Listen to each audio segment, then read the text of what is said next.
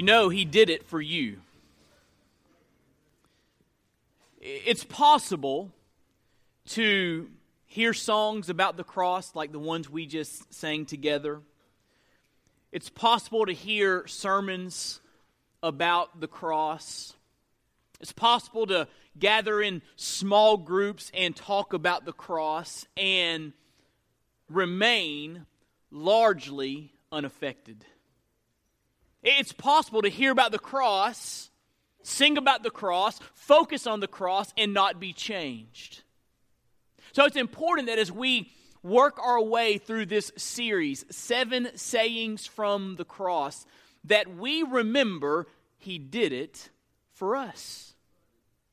As an expression of His great love and mercy and grace, He did it for us.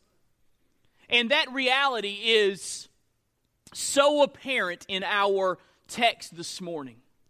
And so I want you to turn with me to John chapter 19. John chapter 19. We have made it to the fifth saying from the cross. The gospel writers record that Jesus said seven things while he was hanging on the cross from 9 in the morning to 3 in the afternoon. We've been working through those seven sayings one by one leading up to Easter Sunday. Today we're to the fifth saying, John chapter 19, verse 28. And I want to ask you this morning if you are physically able to please stand with me in honor of the reading of God's holy word. The word of God is living and active and sharper than any two edged sword. The word of God is breathed out from God through human instruments, so that what we have here in our Bibles is the inerrant Word of God. Look with me in John chapter 19, verse 28. The Bible says, After this, Jesus, knowing that all was now finished, said, To fulfill the scripture, I thirst. A jar full of sour wine stood there, so they put a sponge full of the sour wine on a hyssop branch and held it to his mouth. Let's pray together this morning.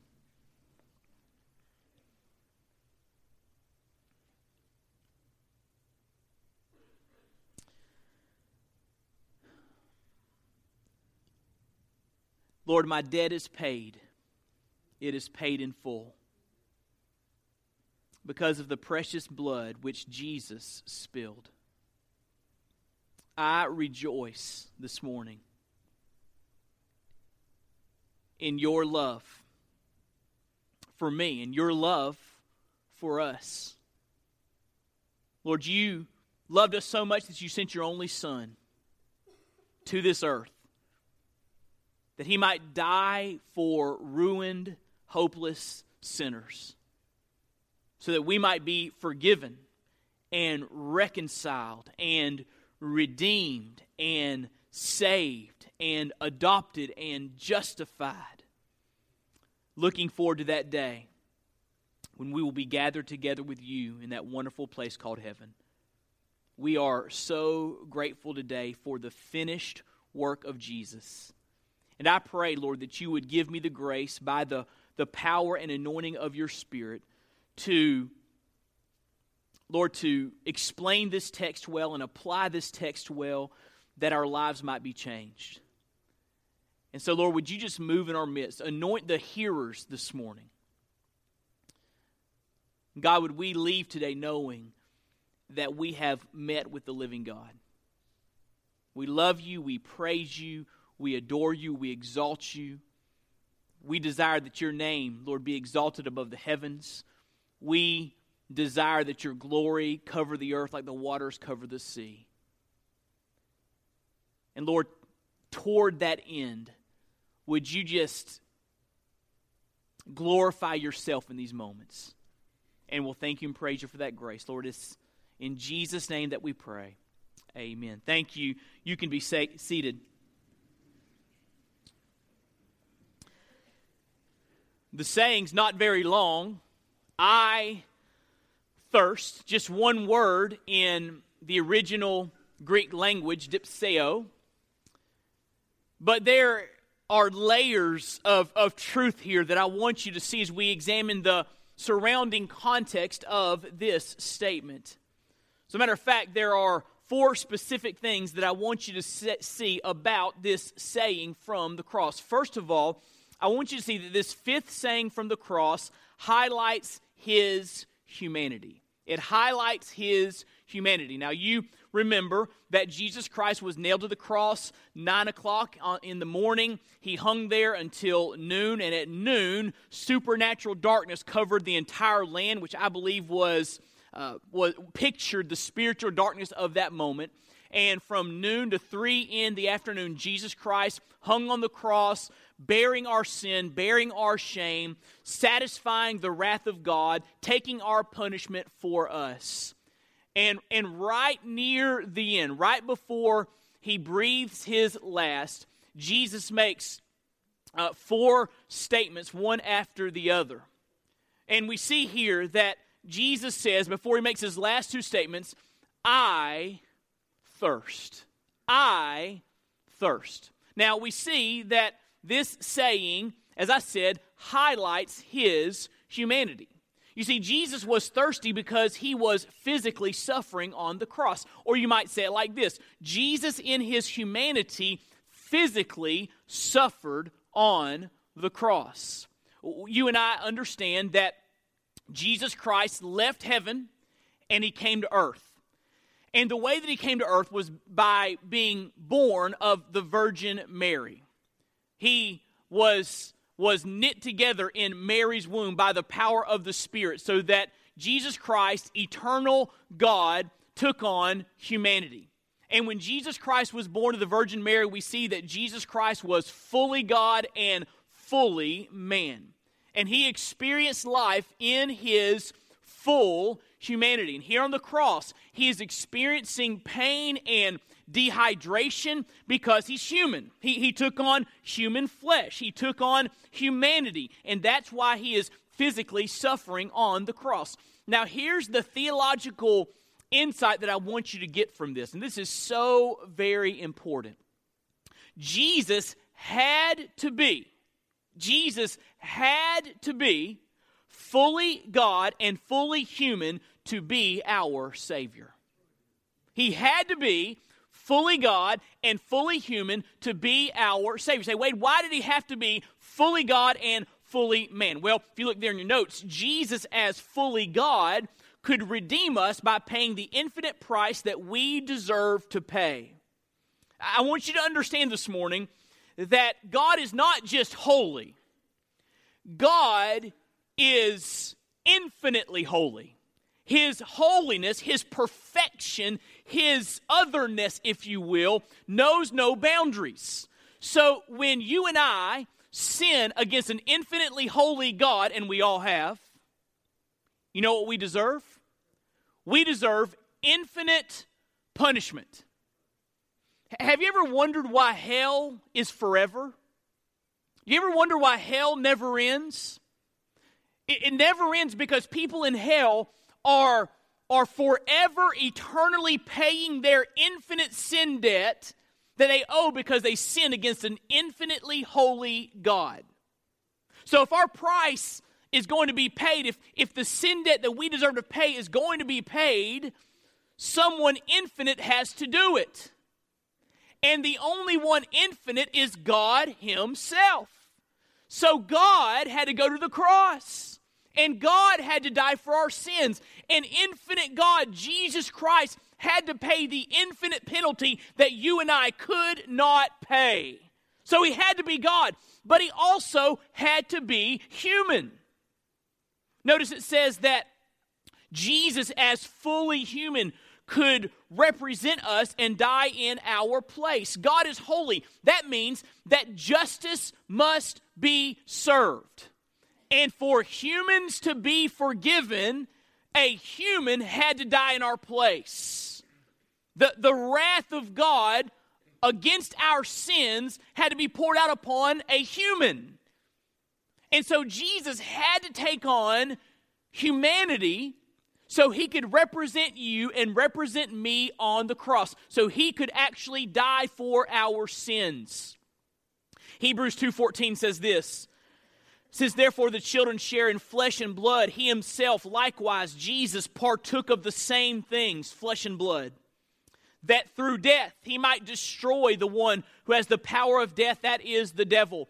1 Peter 2:24, he himself bore our sins in his body, his human body, in his body on the tree, that we might die to sin and live to righteousness.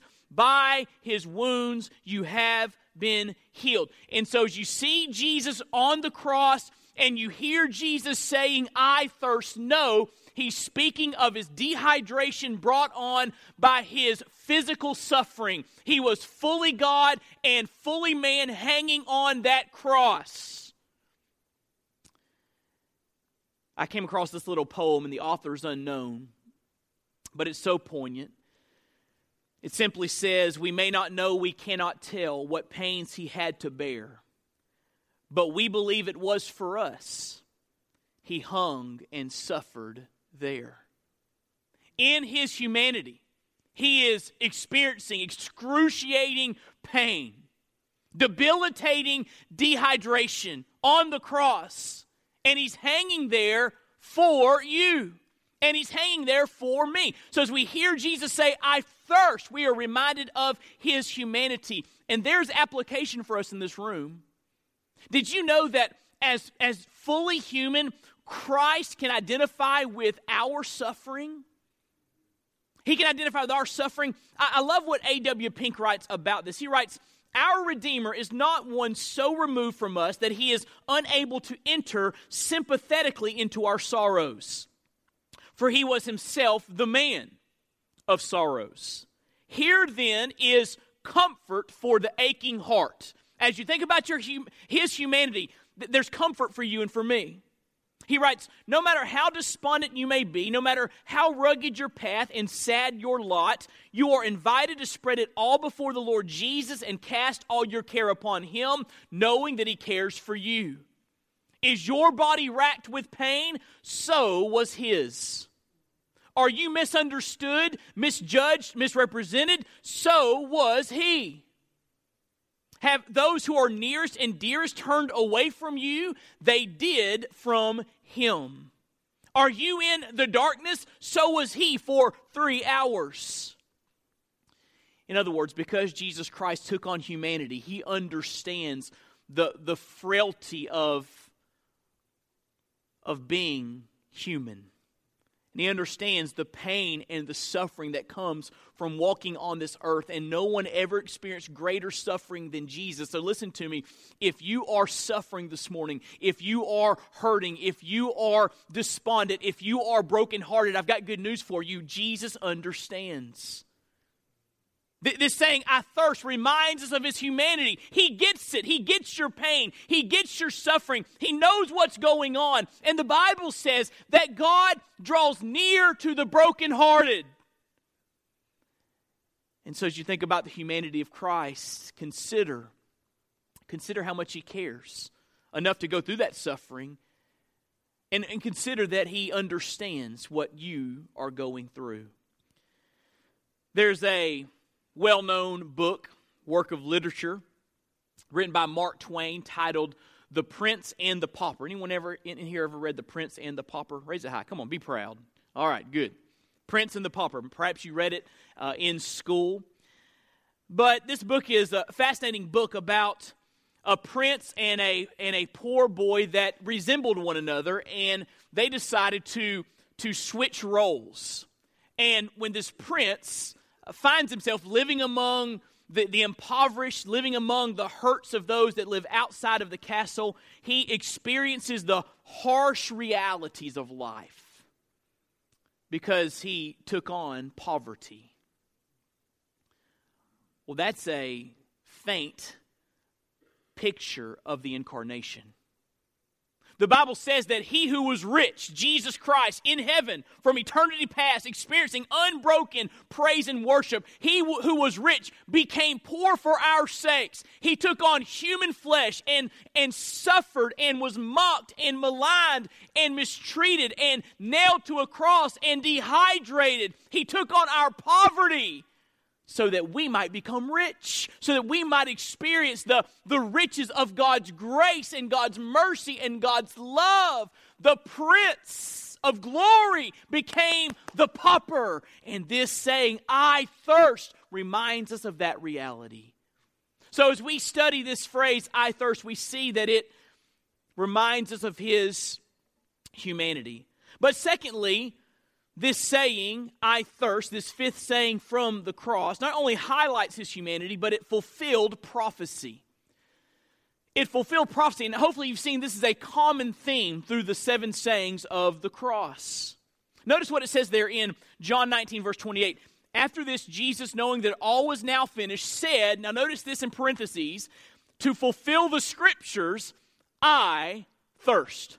So, what Jesus said was a fulfillment of Old Testament scriptures written hundreds of years before Jesus actually died on the cross. Now, if you remember last week, we studied the phrase, My God, my God, why have you forsaken me? And I taught you last week that in essence, Jesus was saying, Psalm 22, Psalm 22, because that was the first line of that psalm. So when Jesus said, My God, my God, why have you forsaken me? He was directing people's attention to that psalm so they could see the prophetic uh, uh, outlines of what was happening on the cross.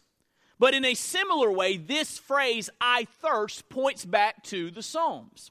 Specifically, it points back to Psalm 69, verse 21. Listen what Psalm 69, 21 says.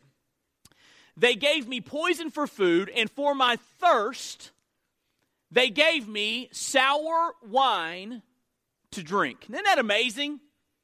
We know beyond a shadow of a doubt that this psalm was written probably a thousand years, 900 years, 800 years before Jesus Christ actually was nailed to the cross. And prophetically, the Bible said that when Jesus would die on the cross, that he would thirst and they would give him sour wine to drink, which is exactly what happens in the passage we read together this morning. And so, this phrase, I thirst, fulfilled prophecy. Now, here's what's interesting. If you look at Psalm 69 carefully, you'll see that it has many messianic overtones. For example, Psalm 69 3 says, My throat is parched, speaks of the, the dehydrating effects of hanging on the cross. Psalm 69 4 is referred to by Jesus in John 15, verse 25. Psalm 69 8 points to John 7 3 through 5. Psalm 69 9 is quoted in John chapter 2, verse 17. And Psalm 69 31 anticipates Hebrews 9 12 through 15. It's amazing to see how hundreds of years before the events actually happened, the Bible foreshadowed, the Bible predicted, the Bible prophesied how the life and the ministry and the death of Jesus would play out. And so, this phrase, I thirst, has messianic overtones. Now, what does that mean? Here's what it means. Don't miss this. The numerous prophecies that were fulfilled in the life and death of Jesus speak to the carefully planned and orchestrated plan of redemption. The numerous prophecies that were fulfilled in the life and death of Jesus speak to the carefully planned and orchestrated plan of redemption. In other words, the cross is not some haphazard event in human history. God planned it out. And the Bible says, listen, that Jesus was, was crucified before the foundations of the world according to the predetermined plan and foreknowledge of God. That means that before sin ever entered the, the, the, the, cosmos, before Adam and Eve ever fell and sin entered the human race, God had a rescue plan in place. And when Jesus hears dying on the cross saying, I thirst, that plan is being fulfilled. Jesus is dying for the sins of the world. Isn't that amazing? This phrase, fulfilled prophecy. Now, prophecy is supernatural. Supernatural. Only God can tell us what's going to happen in the future, and it actually happened. Humans don't do, so good at predicting the future. As a matter of fact, let me give you a few examples of some bold predictions that, that just didn't play out. King George II said in 1773 that the American colonies had little stomach for revolution. Wrong. An official of White Star Lines, speaking of the firm's newly built flagship, the Titanic, declared that the ship was unsinkable.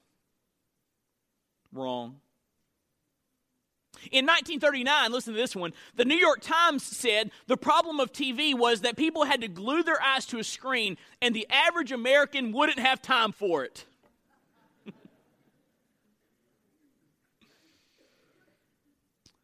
you see, we're finite humans that don't know the future.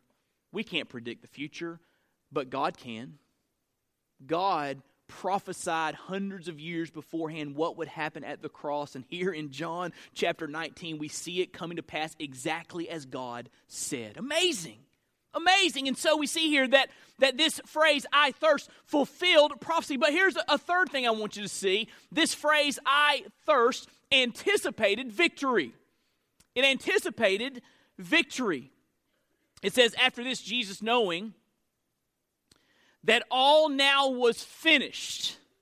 Notice that phrase, all now was finished, said, to fulfill the scripture, I thirst. Notice that phrase, all now was finished. Jesus understood that the mission was accomplished. He had taken on the sins of the world, he had, he had satisfied the full wrath and fury of God that our sins deserve, he was anticipating ultimate victory.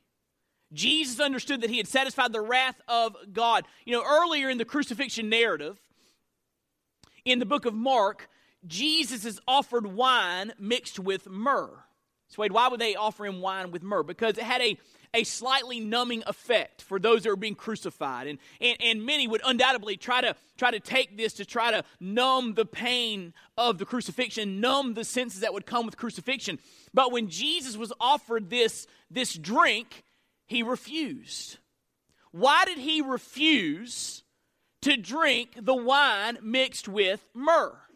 Why did he not drink? I believe it's because Jesus had already fully committed to drink fully from the cup of God's wrath. He wanted his full mental, emotional, and spiritual faculties so that he could finish the work of redemption. So when they offered him this, this wine mixed with myrrh, he, he refused it. He had determined to drink of the wrath of God for you and for me. But here, the Bible says, all is now finished. The price has been paid. It was time to bring the events to a decisive con- conclusion. It was time for him to declare victory and commit himself into his Father's hands. And so when he received the sour wine, he said his final statements from the cross. Next week, we're going to study It is finished. The following week, Lord willing, we're going to study the phrase Father, into your hands I commit my spirit. And so he drinks this drink, this awful drink, mixed with vinegar, to, to, to be able, I believe, to say the final two things. I believe the sour wine, just very practically speaking, provided enough moisture to cry out in triumph. He was dehydrated. His tongue was sticking to his mouth, it says in, in the Psalms. He had trouble articulating anything from the cross. And so, as he prepares to make his final two statements of victory, of fulfillment, he wants his mouth moistened. I thirst. Because immediately after they gave him this mixture and his lips were wet and his mouth was wet and his throat had some moisture, he cries out his final two sayings. You see, here on the cross, Jesus is anticipating victory. He's anticipating triumph. he says, I thirst. He wanted some moisture so he could cry out, It is finished. And he could commit his spirit into the hands of his Father. And so, never has a statement seemed so counterintuitive. Jesus is dying on the cross, broken and bloody and battered. He doesn't look victorious at all, does he? He looks like he's been betrayed and abandoned and beaten and mocked and sentenced to a criminal's death. He looks like he's lost, right? He's hanging on the cross. He's saying, I thirst. He's experiencing physical suffering. It looks like utter defeat. But Jesus understood what you and I need to understand the cross provides ultimate victory.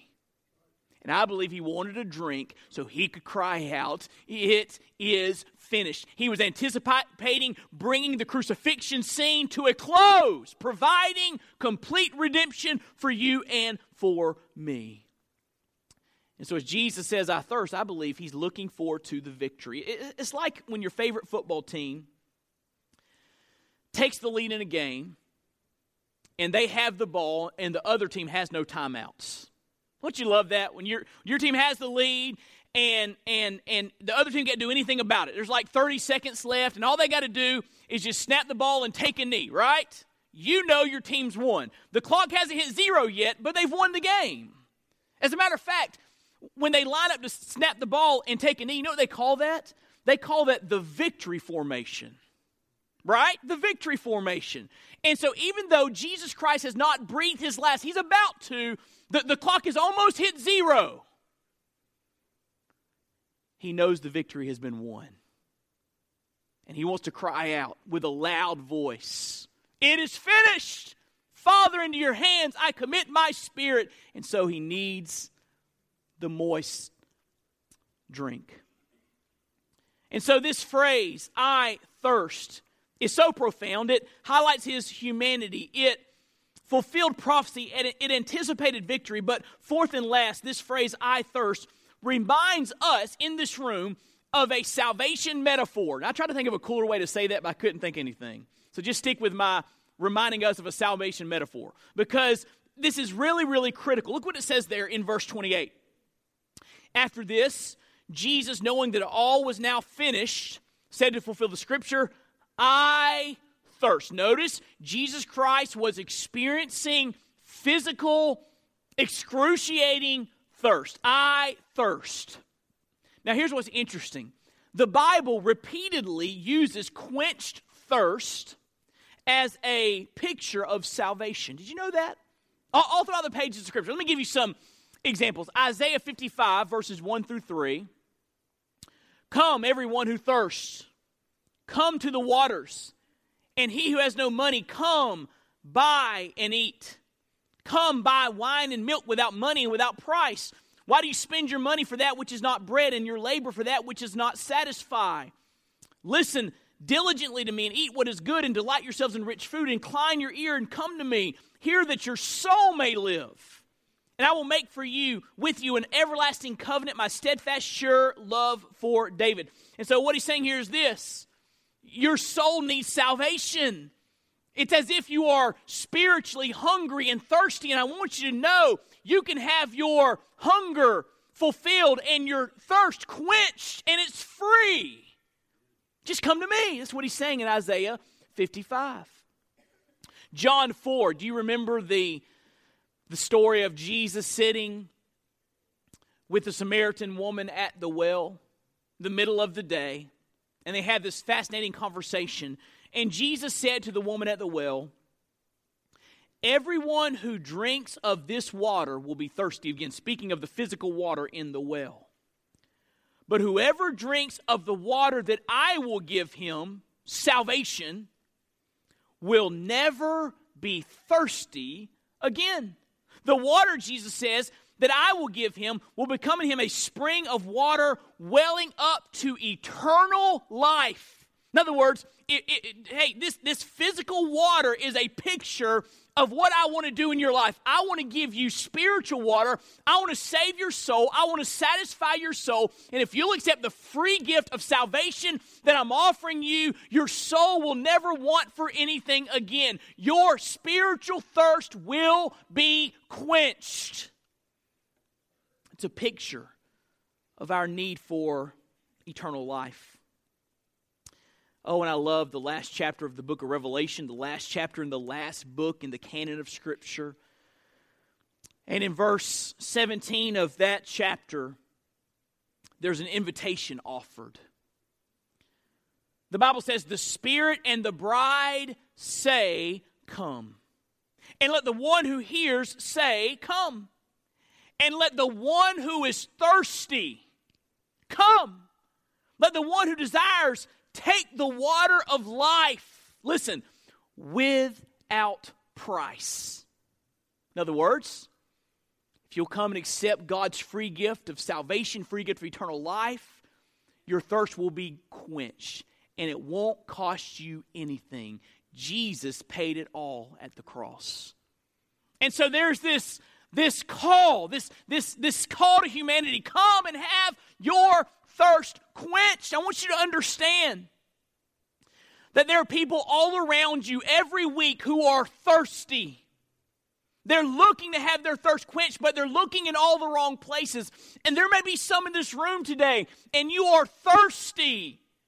Your soul is dry and weary, and you know you need something, but you're looking in all of the wrong places. Can I tell you this morning that Jesus Christ will quench the thirst of your soul because He will save you, He will change you, He will reconcile you, He'll bring you to a relationship with a holy God and give you the hope and promise of heaven. You'll never be thirsty again.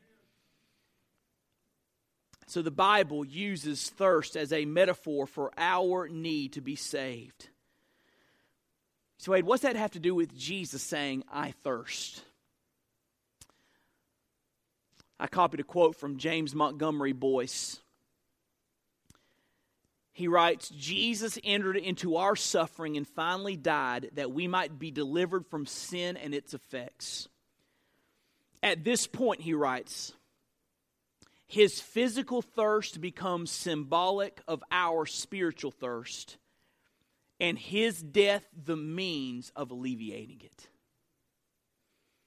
Or let me say it like this Jesus experienced great thirst on the cross, so you will never have to thirst again. Jesus experienced great thirst upon the cross so you will never have to thirst again. Did you hear me? Jesus experienced great thirst on the cross, so you will never have to thirst again. I, don't think you heard me. Jesus experienced great thirst upon the cross, so you and I will never have to thirst again. So as we see him there dying on the cross, preparing to breathe his last, he says, I thirst. He's experiencing that physical suffering for you and for me. Now, I've got an app on my phone now where I've tried to track my the ounces of water that I drink. I'm trying to get a little bit healthier with my hydration, and and I'm, I'm I, I looked it up and did some. Re- I'm supposed to drink 100 ounces a day. That's a lot of water. I mean, I, I work really hard at it. And, and yesterday I tried really hard and I fell short, and that's a lot of water to get the, the hydration uh, that I need? Well, Jesus Christ was completely dehydrated physically. So you and I could get the hydration that we need. The gift of eternal life found in Jesus Christ our Lord. So here's the point. So, Wade, how would you sum all of this up? The fifth saying from the cross, I thirst. How would you how would you sum it up? Here it is. You ready?